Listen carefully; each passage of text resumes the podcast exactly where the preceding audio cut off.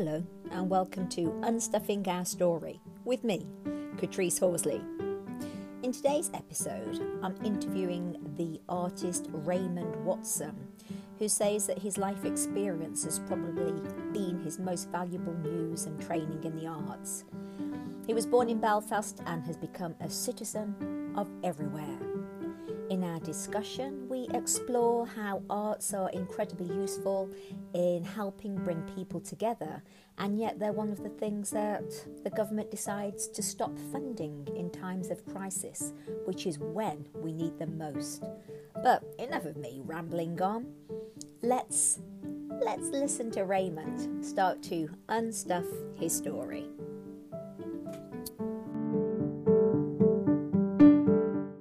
Welcome, Ramy or Raymond. How would you like me to call you? Uh, call me Ramy. That's what my friends call me. Yeah, it's it's a great name, Ramy. Yeah. And um, I usually start off by just inviting the guests to tell their story. What kind of a story was it? Was it a quest? Was it a, a rags to riches story? You know, what kind of a a story would you say you've lived, apart from uh, a very interesting and complex one? It's definitely rags to rags, but um, but yeah, I suppose I'll just I'll start a wee chronological order. Then I was mm. born in Belfast some years ago, and um, during the, the when the trouble started in Belfast, we had to leave and we headed off down south uh, when I say down south, for anybody who's not from here, that means over the border into the Republic of Ireland from Northern Ireland. And um, about a year later, this is 72, 73, about a year later, we moved back north again um, into a town, a border town called Newry. And we lived there for quite a while. Then, um, in about September, October 78. Um, I was uh, lifted by British soldiers and put into both Crumlin Road in Belfast, and then later into the H blocks, the Maze prison in uh, just outside Belfast, and was released from there in '85. And a year after my release, I headed up and went to university um, and did a BA Honours in Media Studies, and then followed that up with a Master of Philosophy in Media Studies. And then um, after university, I went to Galway for a while, and after Galway, mm-hmm. I moved back to Belfast, um, and I taught for a while as a media studies lecturer. Then I worked as a journalist in a in a publishing company, um, I was their group editor for a number of years, and then I packed my job in because all the while I was doing all of this, um, I had a hobby mm-hmm. which I loved to do, and it was um, mostly at that time making sculptures. Um, mm. Starting off with wood sculptures, and then moving later to make bronze and sculptures from almost anything else I could get my hands on. Mm. And uh, so I packed the job in and started to work as a full time artist. And mm. six months or more later, I thought to myself, what a silly thing to do because now I get no money. Um, so but you know, within a year or two, it, I you know I was making work and having exhibitions, and within a year or two, I had turned it all around, and I still wasn't making the regular income I made before. Mm. Um, but I was uh, my kind of the artwork that I was making um, mm. grew and expanded. Um, and I started to paint more. I started to use other techniques I started to do a lot of art in the community, mm, some large mm. community projects, and some you know some smaller, but with all types of different groups. Um, most of the community art was about bringing the divided communities in the north of Ireland together in some way. Mm. And um, you know the artwork I was making personally, the gallery-based mm. artwork, continued to expand until I was making, um, you know, everything. I was doing international residencies, and I went to India, for example, and made a large um, sculpture over there, um, which was made with street kids and orphans, um, which was made out of bamboo, rice straw, and mud and paint. you know, so Yeah, yeah, and I started to make, you know, what would be seen as now, I suppose, as like traditional installation pieces. You know, installation Yeah. used to be like very outsider almost, but now it's like Yeah. um, installation art is very often seen as the cutting edge of art.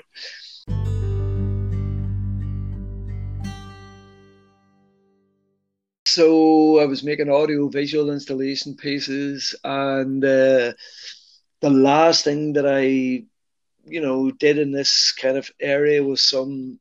I've made uh, three um, soundscape um, artworks, um, Uh-huh. and uh, And tell us more about those because I've seen a little bit about that, and I know you've got some albums of this mhm, soundscapes that are Yeah. out, yeah. and they're very reflective of a certain time and a certain place, from what I understand. So just tell us a little bit about that. Yeah, well, the uh, out of the three soundscapes, two of them are made using keys from Crumlin Road Prison in Belfast, the the prison that I was held in for about 20 months. Um, and the first, that was the first prison while on remand. And Mm. the other one is a soundscape made by compiling sounds from uh, Palestine and Israel. But I go, Mm. I go first of all to the uh, the album, the vinyl album, which I think you're referring to. Mm. So the first soundscape there, um, it's a it's uh, like a dramatic atmosphere atmospheric piece of work that uses mainly the keys from Crumlin Road Prison. I have 500 Mm. of those keys, um, everything from the British Army front gate keys to the cell keys and you know emergency locker keys. Um, and they all have their um, kind of aluminium labels attached, which state Ah. which state where those keys are from. Um, so if when I was decide, I was trying to figure out how to use them in artwork, and I was recording them. And as I picked up each set of keys, uh, I heard the sound, and I started to realize actually the sound was more important than writing down what each what each Oh. identification tag said. So I um, then started with the keys and uh, a metal food tray that I also got my hands on from Crumlin Road Prison, and a grappling hook, which is a, a long meter long hook with three points on it, which would have been used to throw over the wall and then climb up on a rope. So I made sounds with those instruments or those uh, items. Uh, Mm. and then I had various themes kind of in my head as to what I wanted to address, and then went to a sound studio and uh, you know um, Yeah. uploaded them and mixed them, and ended up with a, a two 40 minute piece or two 20 minute pieces, 40 minutes in all, Uh-huh. and it's called Unlocking Yard Side Garden Side. And if anybody I- wants it, you'll get it on my website, which is thehandsofhistory.com. If you Mm, I've put a link for that. Yeah, on well- the uh, yeah, it, there's a link there. Yeah, um, if you have a link, website. stick it Yeah. up, and people, if they really want, they'll find it really interesting to go on to my Well- shop there and they can buy it there, and I'll post it out to them the next day. You know, sometimes we have that phrase, if only the walls could talk, Mm-hmm. or if only the stones on the road could talk. And quite often in stories, in traditional stories, there's this idea of inanimate objects speaking or carrying the stories of what's happened before. Mm-hmm. And I just love this idea that you are literally making the keys talk because even though there's no words with music we carry the emotional waves and emotional sea that often words are laid upon Mm-hmm. so i am just blown away by the fact that you started with the keys and then ended up with uh, a piece of music uh, uh, an album with music i love that i love it so much Ramy. Mm-hmm. And I'm thinking, you know, you talked about your life, um, and then you said, you know, all the way along, alongside you had this hobby and it turned into sculpture and then art. And indeed, my husband and I have a piece of your artwork on our walk, wall. It'd be worth um, loads of money when I die. Go ahead. we'll keep a hold of it. But I'm going to live a long time. Go on ahead. what what did and what does your artwork provide you with? Well, what does it give you? Do you know that's a bit of a hard question to answer, you know, but I think the first thing that it gives me is um, happiness. You know, mm. um, when I when I'm not making art, when I'm not working on something, you know, I start to get a bit twitchy. Um, so yeah, it's only when I'm actually engaged in the process of making stuff to become sort of completely happy inside, you know, and uh, working towards the end of it is um, just such a satisfying thing. That's probably the only thing it gives me. So yeah. So when you when you talk about that that happiness uh-huh. and that you get a bit itchy, a bit twitchy yeah. when you're not doing it, are you are you one of those people who when they're doing their work or creating their art, you are totally focused and then you don't get distracted by other stuff around you. Yeah, that's I don't like the you know I don't like to mix two or three things at once unless they're unless I'm mixing artwork because mm. um, I won't start a piece of artwork until I know I have well I've got several days free mm. because mm. um, mm. you know once I start I tend to forget you know, if I was out making artwork yeah. this morning, I would have forgot about this uh, recording today. I'm glad you weren't doing any artwork this morning, Raymond. So, were you like that as a kid? As a kid, did you do art as well? I don't, you know, I don't know. I think um, we had a lot of, you know, with the situation uh, in, you know, around Belfast and around the border in Newry, you know, there were so many other distractions um, and so many other things happening, you know, and the sort of sometimes the political uh, military situation here was very overpowering, you know. So, you know, and I would actually just like to recap there one wee bit. You know, I said that in 1978 I, I was taken into prison. You know, and the reason for that was was to do with the political situation here. You know, it wasn't for any sort of criminal activity. You know. Mm, mm, mm, mm. You know, I'm I'm thinking um, there's been so much research around stress uh-huh. and its impact on our brain functioning and stuff. Mm-hmm. And it's not surprising that you can't remember or you don't think that you did stuff because possibly everybody who was living through those times mm-hmm. was in a major high stress situation. Yeah. So all of your focus of attention would have been on surviving as opposed to developing creative arts. Mm-hmm. And what's ironic about that is in the work that you're doing now around peace and reconciliation, around bringing groups together, it's art that is the best tool to do it. Yeah, yeah, yeah. Oh yeah, yeah. for for sure. You know, I mean, um, nobody's ever been able to quantify exactly um, how art, how successful art is changing or affecting or influencing um, division or opinions or hard held beliefs. You know, uh, nobody's ever been able to really quantify it. It's more like um, like everybody, you know, people know that it that it's good. They know from their mm. own experience that somehow it's well, they know it's definitely not bad. That's one thing, right?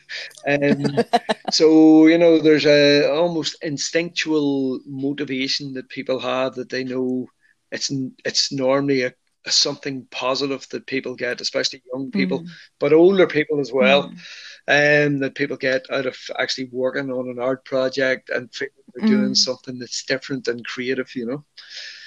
Mm, mm. I think really we're, we're, all creative people, you know, in some way. Everybody oh, wants God. to be creative in some way. But sorry, go on ahead. Yeah. No, no, because I totally agree with that. I I think there's a huge difference between creativity and art. Mm-hmm.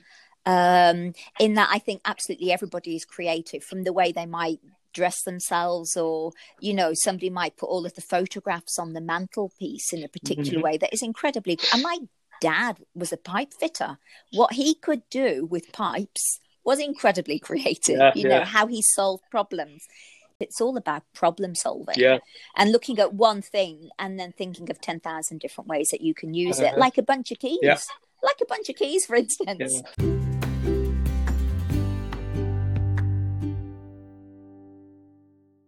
Um, one of the questions that I ask a lot of the guests is on your journey to be who you are now, um, who were your helpers along the way and what gifts did they give you? And who were the kind of beasts or challengers? And how did you deal with those? Did you conquer them or did you tame them? Well, that's an interesting question, you know. Yeah. Yeah, well, you know, whenever I, I'm just going to go into whenever I first started to work full time as an artist, Mm. um, you know, I placed myself in a, you know, I based myself in a place called Conway Mill, which is in the West Belfast area, Mm. and um, there was a a great community in Conway Mill and in West Belfast. And I found that community very, very supportive whenever I first um, started to make artwork and have exhibitions, mostly in mostly in the West Belfast area, but anywhere in Belfast. And they, you know, like the press, for example, Mm. from West Belfast, the Andersonstown News, you regularly, you know, ran features on the work that I was making and what I was doing, and uh, I was awarded an Aisling Aisling Award Yeah. um, for cultural um, some outstanding cultural activities or something along those lines. And uh, you know, th- things like that were very encouraging.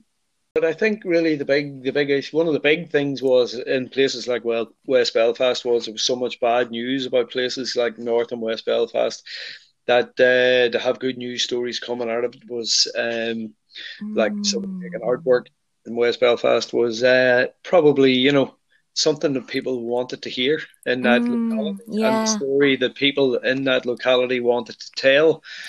Um, you know, because they'd been very maligned by the media Mm. over the years. Um, Yeah. so Yeah. this this was something you know something positive. Yeah. So that's one Yeah. thing, you know. Um, the community, what you're saying there about, you know, the divided community, um, which, you know, West Belfast was generally a, a very homogenous community, Uh-huh. um, on the Irish side. Um, so the divided community did definitely, there was a period after the Good Friday Agreement where um, it was like there was a, a push to try to um, to try to sort of reduce the, the sense of division and re- reduce the levels of animosity that both uh, Mm. both communities felt about the Mm. other or suspicion that they felt about the other community. Yeah. So it Yeah. was more or less seen by semi-government organizations that one way of doing this was to do, you know, to bring artists into areas to Yeah. work where artists hadn't really worked before. So Mm. parts of West Belfast, for example, were known, were defined by government as um, as like uh, urban deserts. Okay. Yeah. Um, Yeah. So there was there was nothing else there. There was just houses and people, and a lot of negative imagery. Mm. Um, you know, broken phone boxes, broken glass, broken walls, Mm. broken. You know, there was Mm. just a lot of negative stuff. So they brought artists in to try to re re-image some of these communities. So that was a great thing because it gave me like a great opportunity to do uh, to earn bread and butter money and to do Yeah. some projects that were engaging communities. Yeah, that was But- one. Yeah, I love that because uh, you know, for me, based on the work that I do around story, it's it's not just we as human beings who have stories. Neighborhoods, communities, you know, cultures all have their own stories. I mean, living in Sweden, I'm definitely finding that out. Mhm. And this idea that through arts, you restoried a community, a neighborhood. you know, I, I didn't re-story a place. Basically, these these stories, this culture, and this history, be- outside of the, the actual physical conflict that was going on, um, and cultural conflict that was going on, there was also beneath it all, there was another another layer with another, you know, with other Mm. stories, and um, you know, like basically, I used to take the very much take the opinion that you know uh, conflict is destructive and mm. art is constructive, you know. And mm. so, well, you know, one's a negative outlet and the other one's a very positive outlet. And so it was a matter of getting into the, the areas and you were, you know, finding the, the better stories that existed as opposed to the, yeah. the, the negative stories that exist. Yeah. Tell, mm-hmm. to say that sentence again. I love that sentence. Uh, conflict is? Well, conflict is like destructive and art is constructive. You know, I love that. I love that. You... I'm gonna have that on the t-shirt. Yeah, yeah. Write it down. I will. I will. Confucius from Northern Ireland once said. so that community provided you with some helpers who supported you. Um, were there any other helpers and any other gifts on your journey, or any other things that you really had to kind of fight against?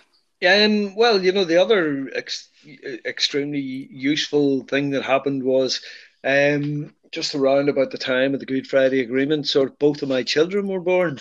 Mm-hmm. And suddenly, yeah, yeah.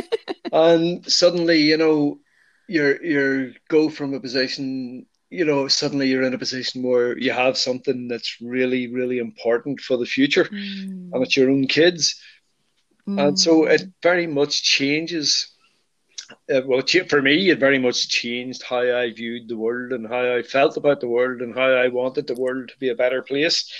Um, mm. Because I was bringing these two wee jewels up in this world. So, mm. you know, that um, very much fed into sort of my sense of you know the sort of uh, inspiration and positive vibration that I felt about a whole new future that was just falling upon me and my community. Um, so I would say that was probably one of my biggest inspirations. And that, oh, that was, I had the biggest smile on my face. I had the biggest smile on yeah. my face. Bless you and your two precious jewels there, those two daughters of mm-hmm. yours. Mm-hmm. Wonderful. Yep. Wonderful. And um, mm. I tried to influence them with some sort of creativity. And mm. they're now off, uh, both for, you know, both thinking as artists and also producing some great music at the minute, mm. both musicians. Mm. one of them's a performance artist and a musician. So, yeah. Mm. Mm. Well done. Well done, okay. sir. Thank you. I'll accept that. and any any beast that you had to fight, whether it was like personal demons telling you you were never going to be an artist, or do you know one of the external? One, one of the big problems in this part of the world for someone like me is, you know, it's now like 40 years ago since um, I had that prison experience, you know, but mm. uh, it casts a long shadow. Mm. And, you know, today, if I had an exhibition today, it, there would be still media who would turn up and they would want to talk about the past, you know, as opposed yeah. to what I was doing. Um, and so that's one thing. Uh, the other thing is the um, because of our divided society here, you know, very mm. much, you know, you're you're seen as like um, an Irish artist or a British artist.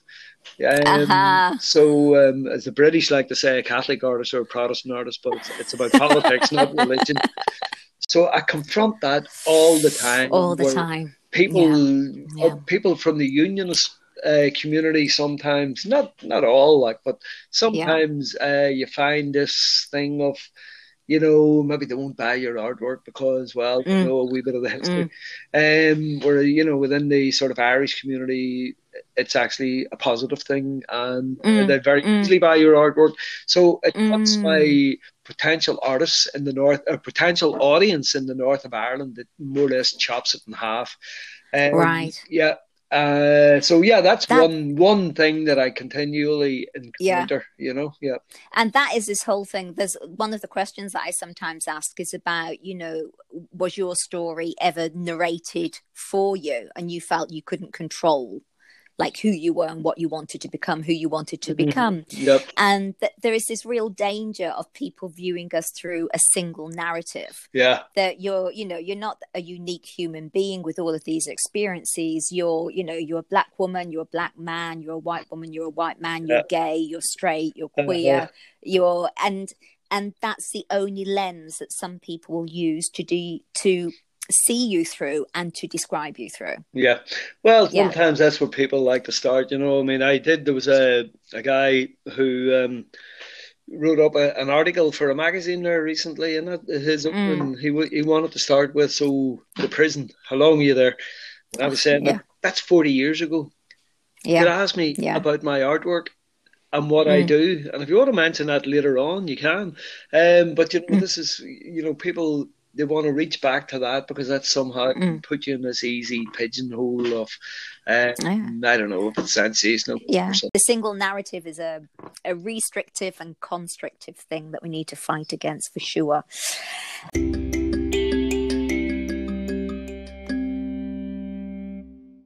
Um, I want to ask you as well, like you, you came from perhaps a background where it, it wasn't said that, or even perhaps thought that you're going to be this international artist working in this way. Yeah. Um, and yet you've achieved that. And I'm wondering, um, what advice would you give to young people who were perhaps a bit interested in art, but just thought, well, not for me. It's not for me. Not with my ba- background, not who I am. What advice would you give to young artists Um, or people in general? That's another hard question because I'm not sure what I would what advice I would give to them. The only thing I would say is do whatever makes you happy, you know. And Yeah, um, yeah. you know, you don't if you know if you've got some sort of something compelling you towards something in your life, you don't have to do it today. you know, Uh, but you know, in my teen in my teenage years, you know, there was no basic opportunity to pursue artwork. You know, I was in four different secondary Mm. schools, and really, academia had no big attraction to me. Um, and I just wanted to be out running about the streets. Um, mm, so, but you know, with time, people come to what you know. People have to come to their own senses and come to their own um, point where they think, you know what, this is what I want to do now, um, rather than being sort of uh, kind of wedged into something by society, or by Mm. parents, or by anything like that. You know. yeah. So you know, You know- yeah, go on ahead. Yeah, you know, so many uh, of the previous guests have literally echoed that. Do follow the thing that you know gives you joy. Yep. You know, even if you can't make money out of it, keep it going in the way that you have that hobby. Keep it going. Don't let that Mhm. slip you slip by. Yeah. Um, Do the thing that gives you joy. A little image has just come to my head. You talking about um, like not going to four different secondary school schools and not particularly thinking of yourself as an academic and running around on the streets, and and then this idea of you carving. And Mhm. if you're not doing something, you get a bit itchy, and you know Yeah, you yeah. need to be moving around. At what point in your life did you pick up a piece of wood and suddenly find peace and stillness in working it? Yeah, yeah. Um, while I was at university, actually, you know, but um, you know, I, I do many things besides wood sculpture. Wood sculpture is Mm, what I started mm. with. Um, Mm, that's another thing I very often get defined as as well. Okay, right? yeah, yeah.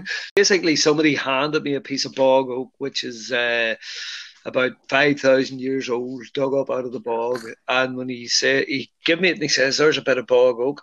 Um, and as soon as he gave me it, I kind of knew what I was going to carve out of it. But I didn't even have to think about it. It was just like it spoke Yeah. to me almost, you know.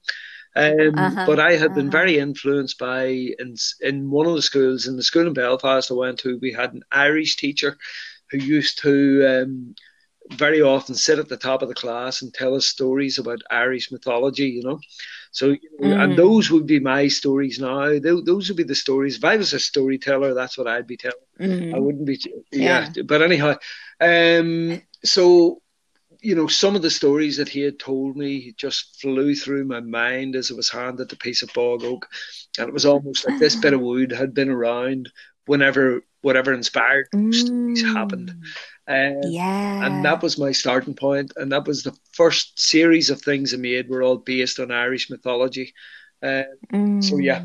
and Yeah. whenever I was doing them, I didn't even I didn't have a plan. I didn't have a picture. I didn't have anything. I just had stuff in my head, and uh, I just sculpted started making my way Mm. through the stories that I knew and started sculpting images based on those stories, and they just evolved and come out themselves. Yep.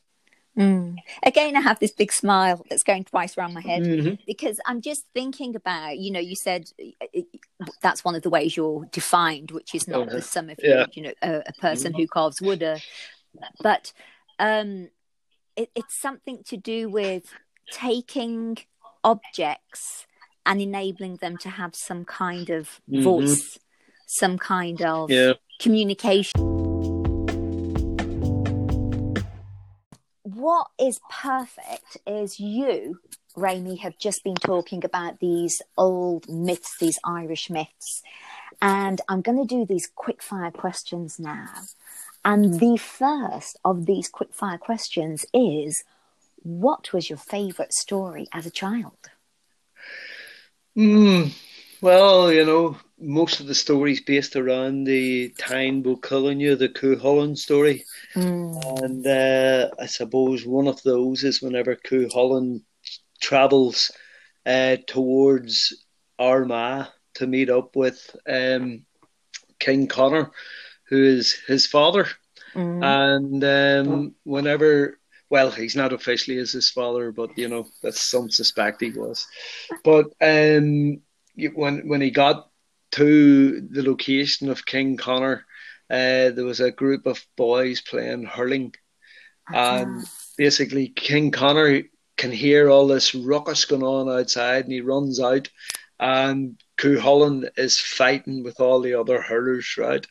So King Connor pulls the two sides apart, and he says basically, "What's going on here?" You know, um, one of the Armagh hurlers says, "This guy came and started to play with us, and uh, basically, um, he didn't ask for um, our security or something along those lines." And um, he says, "Okay." Ask for you know to be granted safety from these hurlers, you know. So Mhm. Cuchulainn does that, and then King Connor goes away, and the next thing he hears all the madness going on again. And when he goes back down again, he just pulls them apart again, and he says, "What's going on? I thought we sorted this out." And Cuchulainn says, "Yeah, I asked for their safety, but they didn't ask for, for safety from me." yeah, be careful what you ask and what you give. yeah. So um, yeah, Ew, yeah, love. I, I can kind of see why you might be attracted towards that one, Ramy. I'm not saying anything. Um, uh-huh. the second um, question is not a question. I'm going to ask you to finish a sentence for me. Creating our own lived stories requires creating our own live. own lived stories. You know, living the stories that we want to live. uh-huh. What does that require? Freedom. Freedom. Lovely. Okay. Third question.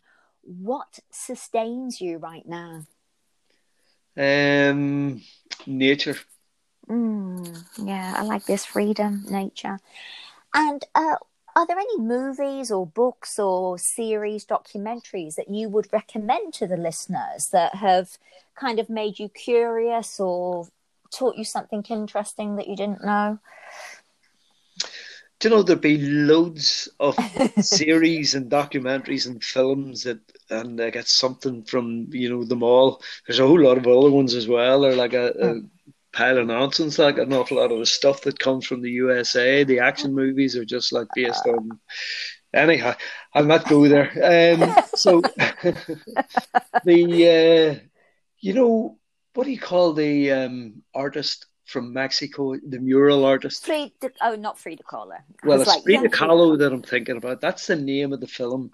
Uh, It's about Okay. Frida Kahlo's life um, and how she met the artist, the male artist. Yes, name Diego. Was it Diego? Diego Rivera. Yes, yes. So I found that a brilliant movie. But there- Mm, there's many movies that I could talk about, but that was one that was excellent. Yeah, I think it was was it Penelope Cruz or Salma Hayek who played Frida Kahlo? I'm very And- bad with names. Oh, it's fine. I went to um, her house when I was in Mexico, uh, which is now a museum, and it was very overwhelmingly emotional. It was uh, quite an incredible experience. Okay, so Yep. um, the last question is what is the most important story we should be carrying right now?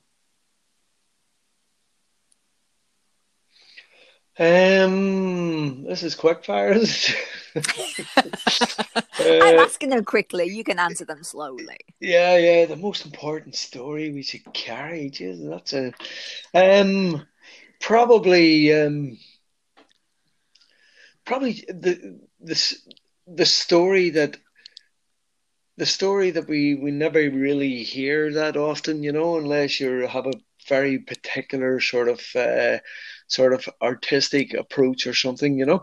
Um, and I think for me, the most important story is uh, the story of um, sort of I I live in the Republic of the Imagination, and that that exists all over the world. So basically Mm, especially artists all over the world exist in that same republic.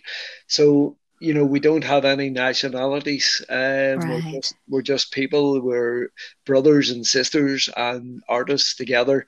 And basically, that story for me would uh, spill out into the rest of the world. You know, that anybody mm, from anywhere is no different from me. You know, there's no, you know, I don't see nationality, religion, or any of these mm, identifiers as being relevant to who we are as people, all trying mm, to survive on this earth. mm, That's a wee mm. thought, you know. I like that. The Republic of the Imagination. Uh-huh. And we all have access to that. We all have the keys to get in. We We're already there. do. We just need to, Yeah. you know, realize it. You know. Yeah. Yeah. I mean, you're Yeah. probably already in the Republic of the Imagination. You I think I'm there most of the time. I, my problem is getting back into the pub- Republic of Reality Yeah, yeah. and making uh, making sense of it at the moment, particularly. Mhm. So that's it, Ramy. That Okay. is the end of the interview. Thank you so, so, so much Mhm. for agreeing to be our guest today on Unstuffing Our Story. And Yeah. thank you so much for sharing this kind of vastness of vision that you have um, regarding creativity and arts and this idea of the Republic of the Imagination. Thank you so much for agreeing to be on the show. I've thoroughly enjoyed it. And I hope that we can meet again soon in the real world. That'll do lovely. There's nothing more I can say except for thank you to you too. It's been a pleasure. Yeah, yeah, you're welcome. And greetings to you two daughters. You take care, mate. Thanks. Thanks so much. Okay, bye. See you. Bye.